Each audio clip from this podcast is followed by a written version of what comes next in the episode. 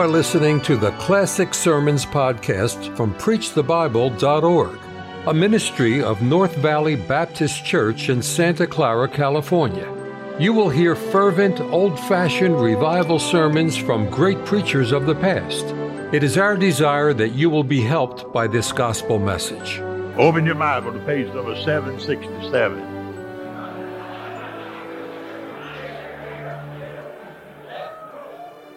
Everybody in North Carolina has a Scofield reference Bible. If you don't have one, you're laboring under a great difficulty. I believe I'd pray and ask God to get me one. KJV. No NIV. No NASV. No RSV. Right. That's North Carolina for you. And South Carolina. Amen. God bless you. Good to be with you all.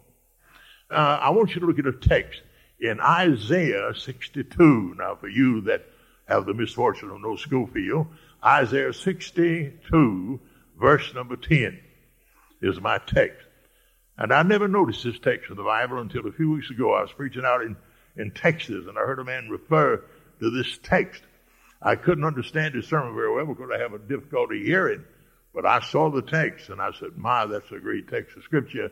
I want to preach on that, that text of scripture and I have several times and I'd like to use it again here tonight. It's so timely and I think we can apply it so very well. Now I'm aware of the fact that the prophecy of Isaiah is basically a Jewish book. Isaiah is a Jew of the uh, people of Israel. It was he who prophesied, behold, a virgin shall be with child. Chapter 7, 14, I believe that. And she delivered that child, I believe that, according to Matthew chapter 1. I know the virgin birth is no difficulty in my life. I believe that Jesus was born of a virgin. There's no doubt about that.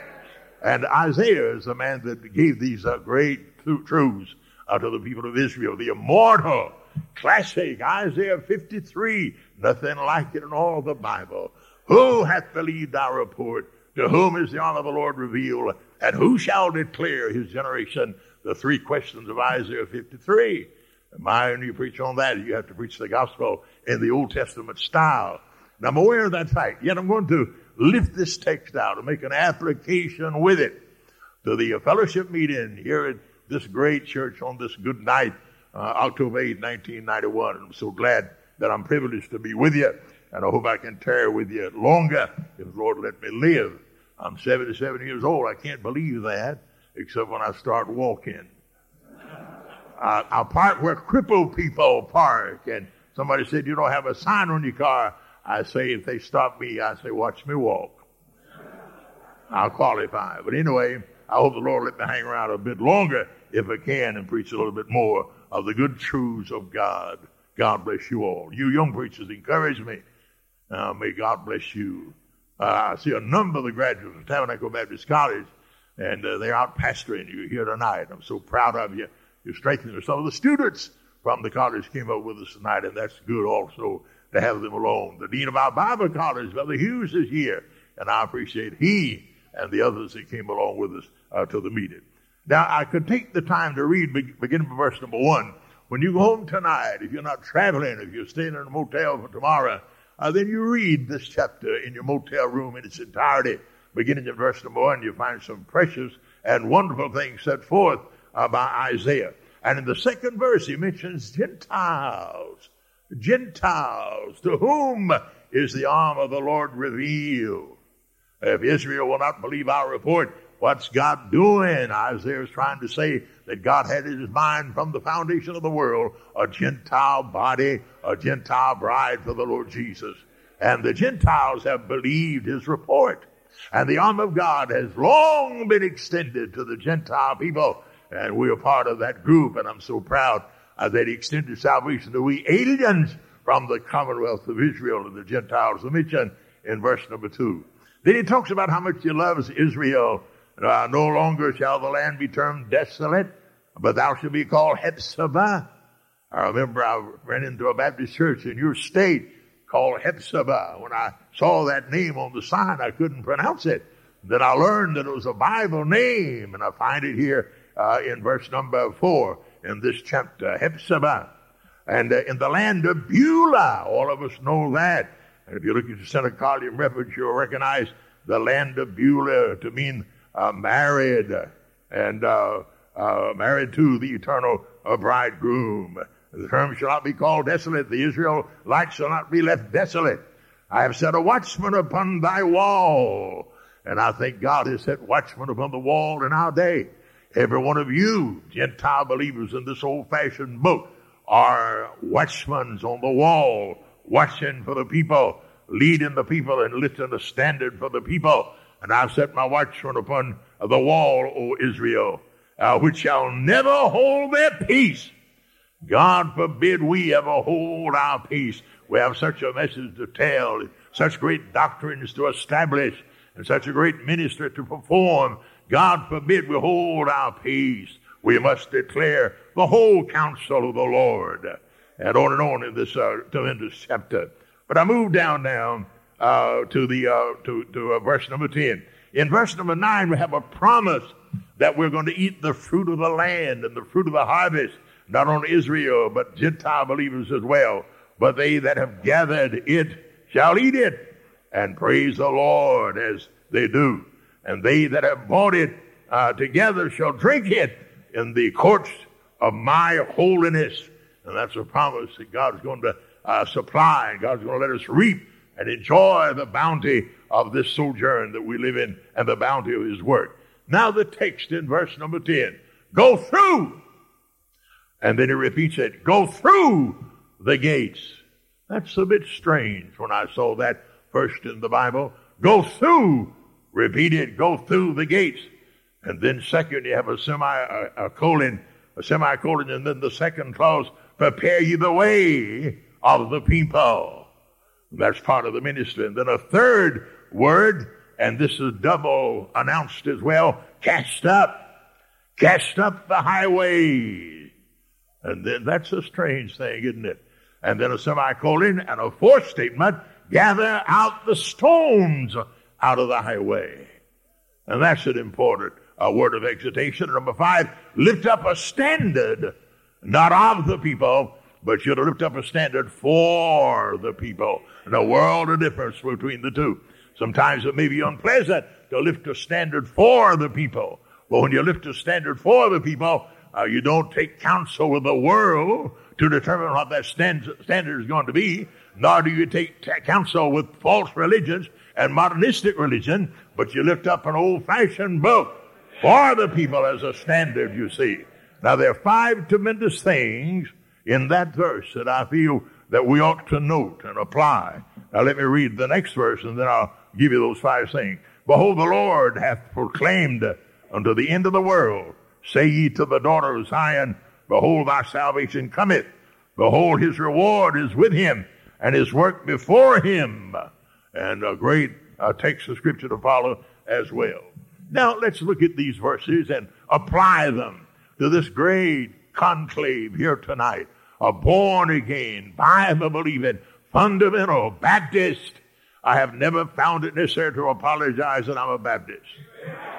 And I've been a Baptist a long time, 65 years. And uh, I, am I'm, I'm not ashamed that I'm a Baptist. I'm glad I am. And I tell, and by the way, with a capital B. Right. And you're to be the same thing. Uh, we, we have a notable message to tell and a great responsibility rests heavy upon our shoulder and your shoulder and my shoulder as we live for the Lord and serve God in these days now. Now, I note the double exhortation in the first clause of, of verse 10. Go through, go through, said Isaiah, the gates.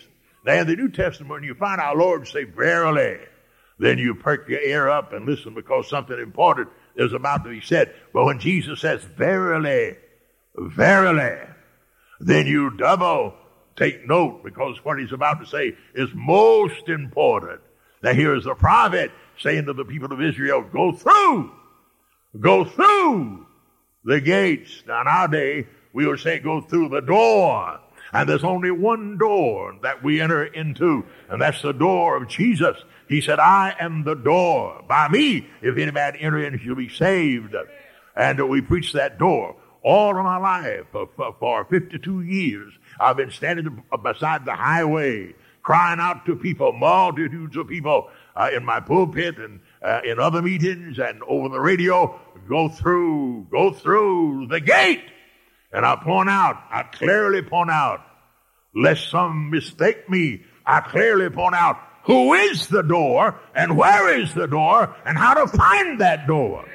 Now we call that evangelism. All Baptist people are evangelical people. You couldn't say that about Episcopalians or Lutherans or Catholics. They're non-evangelical. But Baptist people have always been zealous to reach out to the souls of men, both about us and through our missionaries around the world. We believe in telling the story and we give money. We give our children, give our sons and our daughters to be missionaries around the world. One great joy of my life is to be the pastor of 36 missionaries that are members of my church. Some of them are baptized and I'm so proud and happy about that. I believe in that. We cry out, go through, go through the door. Sometimes people hear me. Sometimes people will stop and they come over to me and say, say that again to me. Tell me what you mean by that. And I can lead them to a knowledge of Jesus and they go through that door and find the gift of eternal and everlasting life. The door that our Lord is. All of you are occupied in that. I believe in evangelism. I'm not an evangelist. I have never been an evangelist. I do the work of an evangelist. I pastor, I pastor Dr. Green 25 years of his life. I conducted his funeral. I pastored his brother Jack, also a full-time evangelist. I pastored Billy Kelly and uh, Warren Perkins, several other full-time evangelists at Tabernacle, though I've never been an evangelist. But I believe in evangelism. I believe in reaching out to the souls of people. And you believe in that. And that's why you're here. That's why you pastor your church. And you're doing a great thing and a noble thing when you give yourself to evangelism. One of the finest personal uh, evangelists I know of is Dr. Robinson right here on this platform. God bless Brother Bobby. What a soul winner. What an evangelist he is. He preaches with tears and compassion and people in the community to know that he's filled up with compassion and love and they respect him and he's won many, many, many people in this area to the Savior. We all want to do that. We're engaged in that. And God grant we shall always be but you know, evangelism is not the whole thing. And I think many pastors fail right at that point. You have the idea that if I can get somebody through the door, then I can go home and twiddle my thumbs. I've done a good day's work and my job is over. No, my soul. When they go through that door, your labor only then begins. Then you labor all your time uh, doing things that follow and experience of the grace of God. Every Baptist preacher will die with a thousand unfulfilled dreams. Your work's never finished. You labor every day and get up the next day and do the same thing.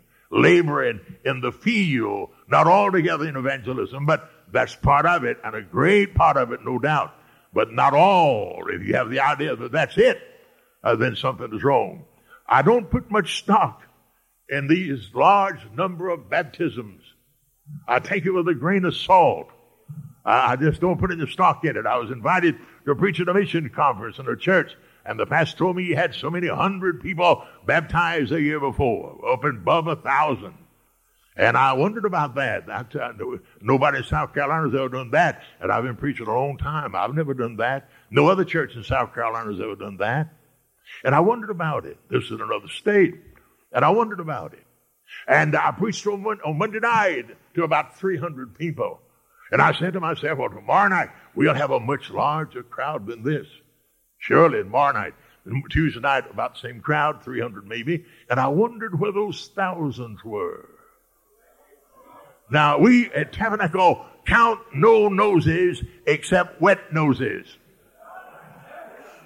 If you can't get them in the baptistry, I wouldn't crow about it. That's nothing to talk about or brag about. To make a profession to leave them lost uh, to the world and to the temptation of the world outside the fellowship of a church is nothing to brag about.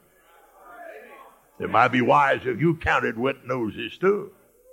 Now we do count those who we can baptize. But otherwise, no, we don't count those.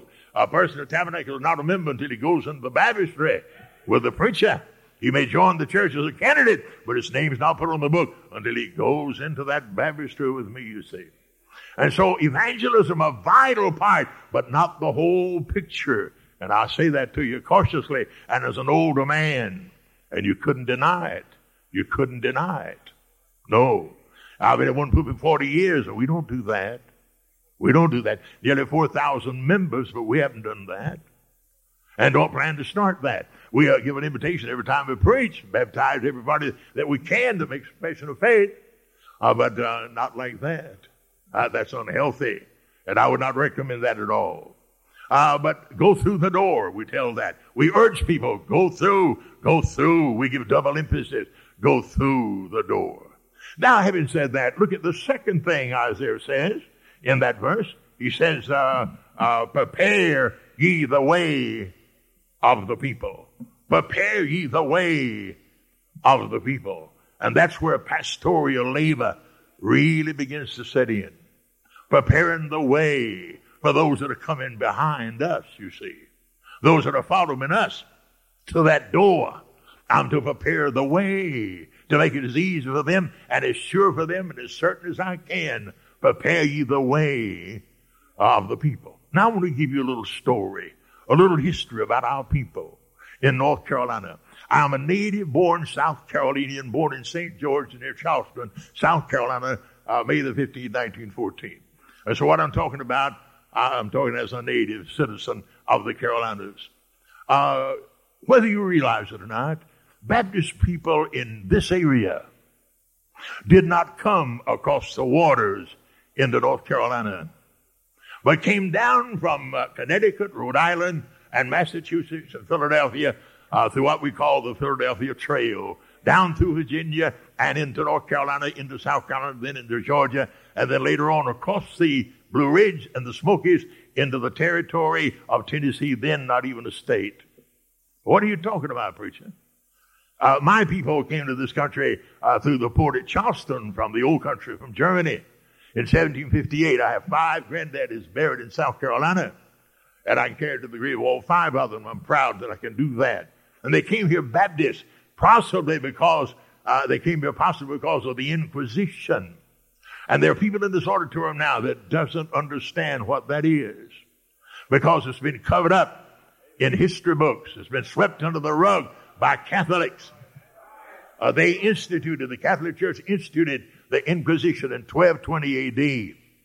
And it continued until 1806. That had been many years ago when it was disbanded.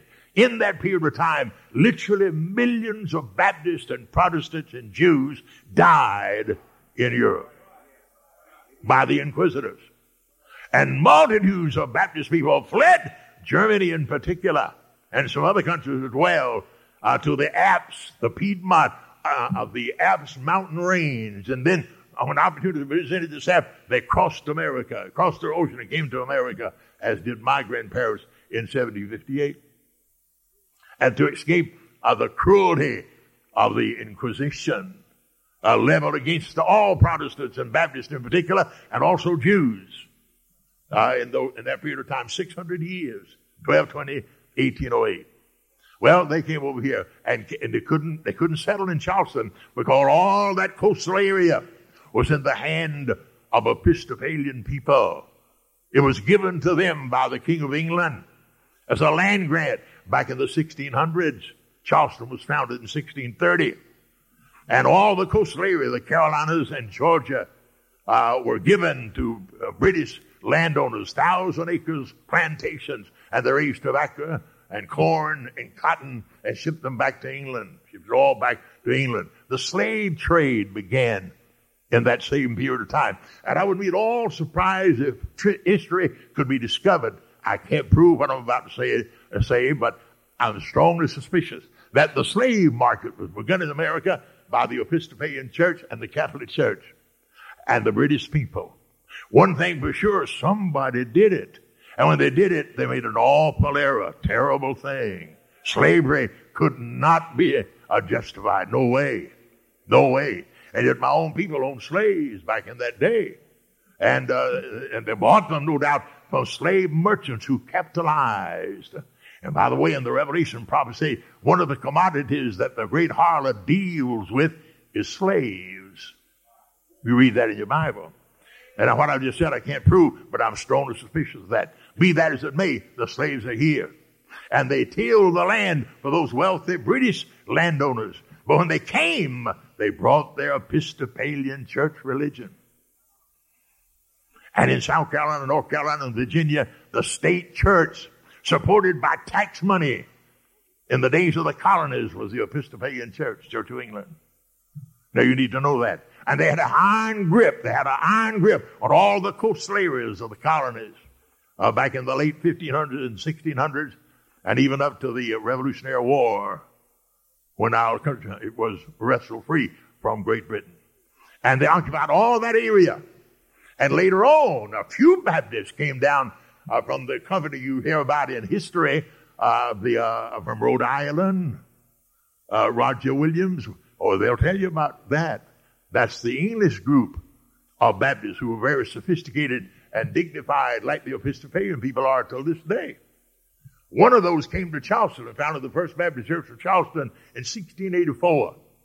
And that church, that, that church was anemic then, nearly died several times. And until this day, it's a smaller First Baptist church. Never has done much. And in the early days of Baptist people in my state and this state, uh, the people in the upstate where we live now, despised that group in Charleston because they wore robes like Episcopalian people do. And they lived, they drank their beer and played their cards just like Episcopalian people do, drank their liquor uh, like Episcopalian people do, Catholic people do. And Baptists couldn't get along with the upstate Baptists couldn't get along with that crowd. But they had an iron grip on that entire area. And the priest of the Episcopalian church was in courts with the uh, deputies and with the sheriff of every county in the day in the days of the colonies. And that put a barrier against other Baptists coming into that area. And until this day, in lower part of South Carolina, one of the strong denominations of the Episcopalian Church. In Greenville, it's weak. In Greenville, it's weak. But down there, the Episcopalian Church out in the country, one room deals. You don't have anything like that in the mountains areas. Well, later, Baptist people settled. You don't have that. We still have that until this day. Both of our senators from South Carolina are Episcopalians. Both of them. They're old state people. And all their heritage were Episcopalians. Now, where did you come from? The Baptists in this country. You couldn't come through that buffer zone because the Episcopalians saw to it. They had the sheriff on their side. They wouldn't allow you to come. But something happened in the providence of God. Have you ever heard of the Great Awakening in the early 1700s under Jonathan Edwards? Everybody heard of that, haven't you? Somehow God sparked a revival. I mean, something happened. I don't quite understand what happened. I wasn't here, of course, but I read a little bit about it in history. But something happened up there with Jonathan Edwards. And by the way, he had great revival and many, many converts, but he lost his pulpit. They kicked him out, broken hearted, and died without a pulpit later. He had too much religion for the Episcopalian people. But he got a lot of people saved. And those folks could not conscientiously join the Episcopalian Church in Rhode Island and Massachusetts and uh, Connecticut, nor could they join the Congregational Church because most of them were Pedo Baptists and are yet. Pedo Baptist, theological terms, means infant baptizers. Baptists have always been anti-Pedo Baptists. But I've lived a long time and pastored a long time, but I've never sprinkled water on a baby's head. You don't find that in the Bible. But Lutherans do it, and Presbyterians do it, and Methodists do it, and uh, the Episcopalians do it, and the Catholics started it. But it's not in the Bible.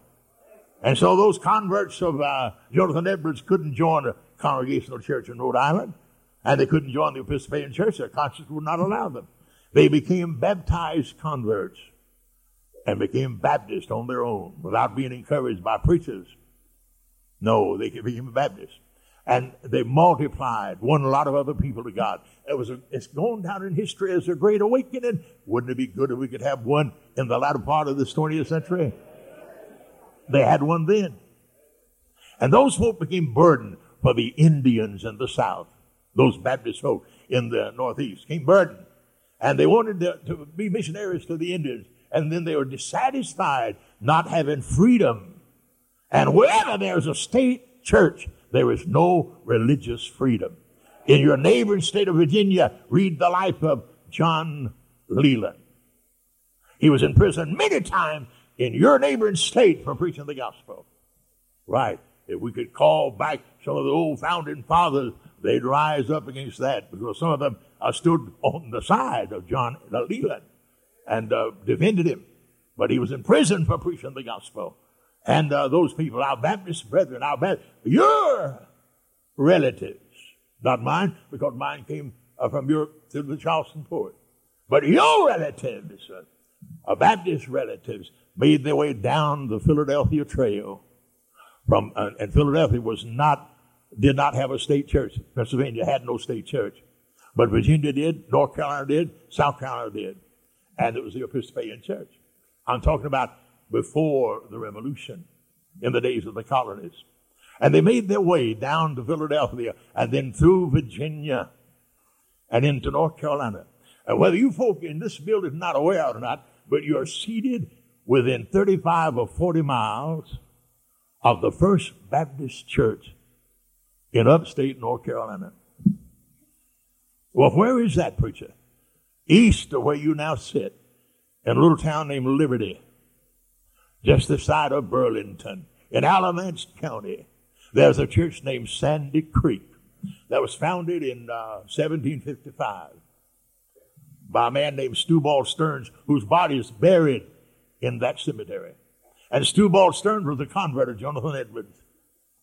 And he, with his family, plus many other families, uh, like the western migration to California, migrated from north, northeast down to the Carolinas to find a new home and to be missionaries to the Indians. Uh, and they, they built churches.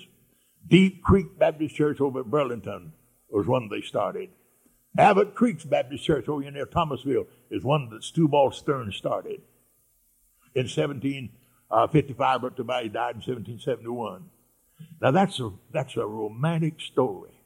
My son and some of the folks my church on the Greyhound made a trip up to Sandy Creek one day, and the old church building, uh, about 20 by 40, built in uh, 1802, is still standing there. And I stood in the pulpit, uh, just about five foot square pulpit, and I, I, I could imagine that little crowd of people, 20 or 25, uh, 100 maybe, in that building, singing some of the songs that they had to write themselves. They had no song books.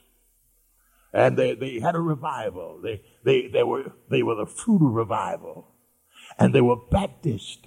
And they called themselves separatist. And that's exactly what the Southwide Baptist Fellowship is. It was started as a separate organization. I think some people have the idea that what this fellowship is, is a continuation of the old uh, Southern Baptist premillennial fellowship. No kin at all. I was on hand when this fellowship was started. No mention was made of the Southern Baptist premillennial fellowship. This was started as an independent Baptist fellowship. And it's still that until this day. And shall always be as far as I'm concerned. I am not an ecumenist. I'm not interested in joining the Southern Baptists. I was with them 12 years as a pastor. I've been an independent 40 years, and I'll die an independent Baptist preacher. As amen, as May Jackson says, say amen there. We need some amens at that point. We've got too many people playing footsies with Southern Baptists. We don't need them. They spit on you or spit on me. And they have no love for you, not at all nor me. I love them, but I'm not interested in becoming part of them. Not at all.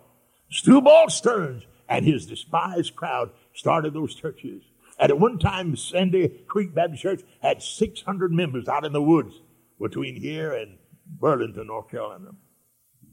Think of that 600 members out in the country. And he built 17 other churches in his lifetime until he died in 1771. Now, that didn't sit well with the priest down in Wilmington or the priest up at New Bern. Not at all. In fact, the governor in Euban said, I'm going to build myself a new mansion. And he began to call for taxes from what he called the upstate. And when he sent his men up to collect taxes in the upstate, those Baptist fathers back in the middle of 1700 said, no taxation without representation. You ever heard of that? Baptist people started that. The state of North Carolina was ruled by the Episcopalian priest and the King of England. And they said, we'll pay no taxes. We have nothing to do with the government. We'll pay no taxes. And they didn't. And that didn't sit well with the governor. He, uh, with the governor, he got his militia and actually started a war called the Battle of Alamance. How many of you have ever heard of the Battle of Alamance? Well, many of you folks have been little bit history. Not far from here. And that militia took on those Baptist separatists who called themselves regulators. And there was a pitched battle, a shooting battle. Many of them died. And the governor, Tryon, hanged seven preachers without a trial right there on the battleground. Now that's in the background of your people. If you study your family tree, you'll find out that your people came from Massachusetts and Connecticut and Rhode Island back in the 1700s. Sure as you live. Now when Shubal Stern saw that, he and his company had to pack up and leave again. And they left Alamance County and traveled just about where we now are, across the Blue Ridge. And they settled in Watauga, or Carter County of Tennessee. They thought they were still in North Carolina, but they found out they were in the, in the, the Tennessee Territory. Then Tennessee was not a state. We're talking about 1755, uh, 60 in that period. Thousands, we're not talking about a dozen people, but hundreds and thousands migrated from the north as a result of that great religious awakening. And then when the persecution came because of the Catholic, I mean, the Episcopalian opposition, they migrated hundreds upon hundreds of them to the mountains and into Tennessee. And the first Baptist church built in the state of Tennessee is Buffalo Ridge near Johnson City. And one of the early churches in Tennessee was Sinking Creek at Johnson City, and I preached in that church in 1950. All the Baptist people in Tennessee came from this area. All the Baptist people. And guess who was in that crowd? Daniel Boone, whose father was a Baptist preacher. That's something to think about. And uh, Crockett, who was uh, a Baptist, and many others like him. And Sam Houston, the great governor of Texas, was first uh, a pioneer across the mountains from this country. Uh, Sam Houston's daddy was a Baptist preacher of the same crowd I'm talking about, who had to leave this state under religious persecution and cross the mountain and build another uh, settlement for themselves in Carter County of Tennessee.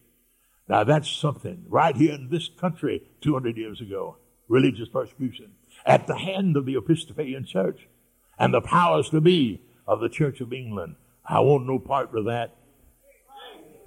I'd like to stand up and say to Shubal Stearns, I too am a separatist. I'm a Baptist. don't you ever be ashamed of that. And you folk in Tennessee, the Tennessee folk here tonight, I want you to know that's where your roots are. Daniel Boone's mom and daddy are buried down here at Mocksville.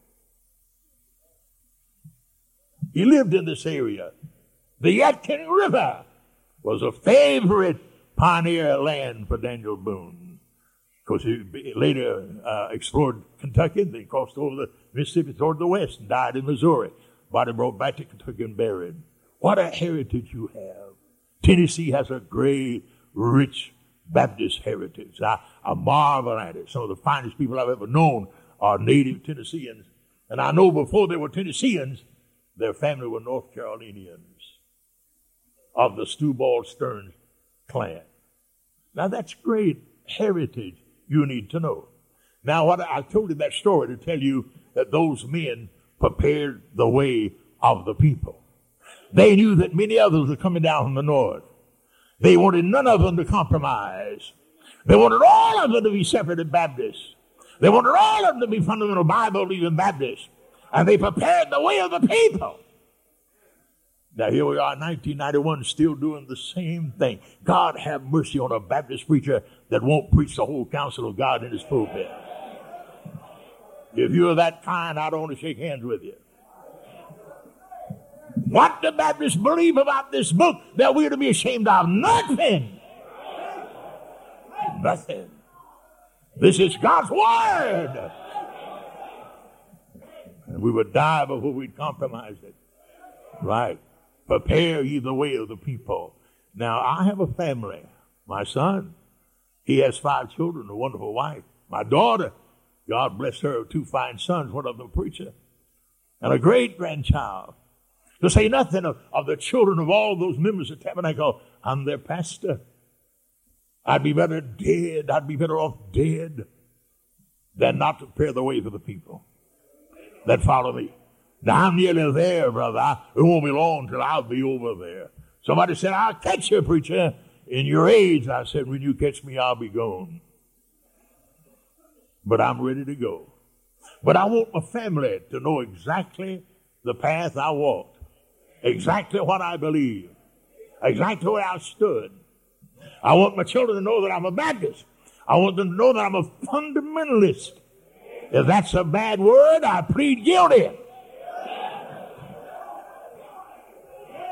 And I didn't start being one. I've been preaching 52 years, and I'm still a fundamentalist. Prepare the way of the people, said Isaiah. Then there's a third thing. Look at it. It says, uh, cast up, cast up the highway. There's your double word of exhortation again, cast up. That Philadelphia trail that I mentioned, uh, my son believes, and I believe possibly it could be U.S. Highway number one. Wouldn't be at all surprised. Coming right down out of New York through uh, Washington and Philadelphia, right on down to Raleigh, right on to Columbia to Augusta, right on down to Florida. U.S. number one. Traveled it many times in my life. But in the old days of the colonies, there was a trail, a merchant's trail, pioneer trail. Shubal Stearns and his company of hundreds of Baptists travel that trail. Wasn't much of a highway you can imagine. Uh, I can remember South Carolina when many roads were not paved. But back in those days, a highway was unknown. Many of those trails were Indian trails that they had used, that the pioneer fathers used right here in the Carolinas. Don't you know when the storms came and the wind blew and the rain came down in torrents, the roads washed out? And here's a pioneer group coming down that road and he sees the road washed out.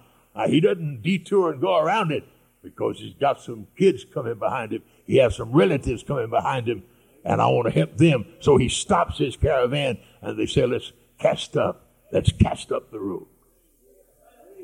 And as I journey in the way, I see a dirty liberal. He's a stone in the road. He's trash in the road. And I stop and cast him out of the way. And you better do the same thing. Cast up, cast up the whole highway. Make it uh, uh, acceptable for your own family and others that are following you. And there are times when a pastor has to cast up cast up the road, fix up the road. If there's a gully, fill it up. If there's a crooked place that's dangerous, uh, straighten it out. If trees fall across the trail, move the trees. That's what I'm to do. As a pastor, I've been doing that all these years. Casting up the road, casting up the road, doing my best to make it easy for those that follow later. But there's a fourth word in my take. It says, gather out the stones. Now you have to do that over in the Smoky Mountains now in these superhighways. Stones fall off the hill and down on the road, and periodically the highway has to put men in there to move those stones out of the way. God puts you in the pulpit to move stones out of the highway.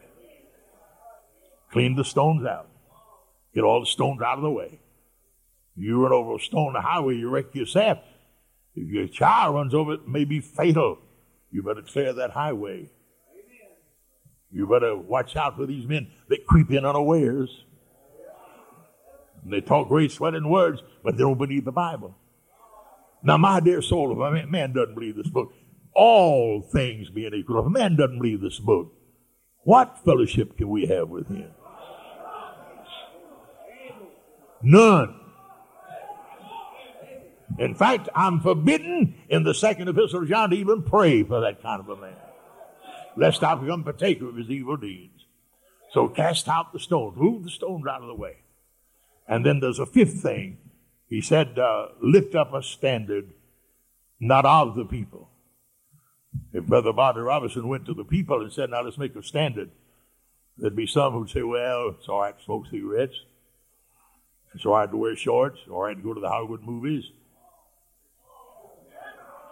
And uh, all right, women wear pantsuits to church.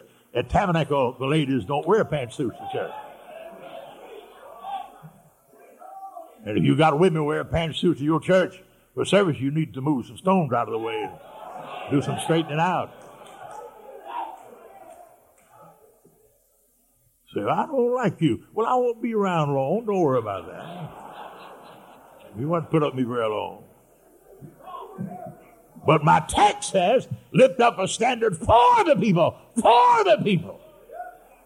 I think I'm in a better condition to make a standard for the people than the people are. I don't think I'm more intelligent than they, but I've lived longer than they have. And I think I'm in a better position to lift the right kind of standard. And in fact, the text tells me to lift up a standard for them. And some people will whine, say, I don't like that.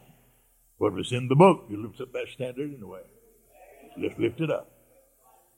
Just lift it up. Young preacher came to me the other day, and with this, I'll let you go. He said, Preacher, aren't you discouraged? And I said, No. He said, Do you know that you're in a minority? And he was a young fellow, a novice, fine young fellow, student now Bible college, as fine as he can be. I love him. Got a good spirit about him. My son teaches him. He teaches in the Bible college on Monday, Tuesday, not only me. I teach Monday, Tuesday, not also. And, uh, and, and Jimmy agrees he's a fine boy. But he said, uh, Aren't you discouraged? You're in a minority. Somebody been talking to him. Somebody in Greenville got that boy aside and say, That crowd tabernacle, they, they're narrow. They're narrow people. They're fanatics. They believe the Bible. And, uh, and they, they don't go to the Hollywood movies and they, they, don't, they don't believe in playing bingo. That's a narrow crowd. And uh, that, that preacher, uh, he's got some wild ideas. They've been getting to that boy, I'm pretty sure. And I said, son, no, I'm not discouraged. Always God's people have been in the minority. Paul was. And Elijah, that he preached about a while ago, was. I'm to expect no better treatment where the world is concerned. If God be for you, might as not who may be against it. You lift up that standard. You lift up that standard. God in my text says, lift up a standard for the people. And you do that. And your life is not only involved in crying out to people, uh, come through, go through, do that. But once you get them evangelized, then spend the rest of your life trying to help them build a Christian life and be the Christian they ought to be for others that are coming on. Do it because it's right to do it. Thank you for listening to the Classic Sermons podcast from PreachTheBible.org, a ministry of North Valley Baptist Church in Santa Clara, California. To listen to many more powerful sermons, visit our website, PreachTheBible.org. If you enjoy Christian music and programming, visit knvbc.com for Christian music you can trust.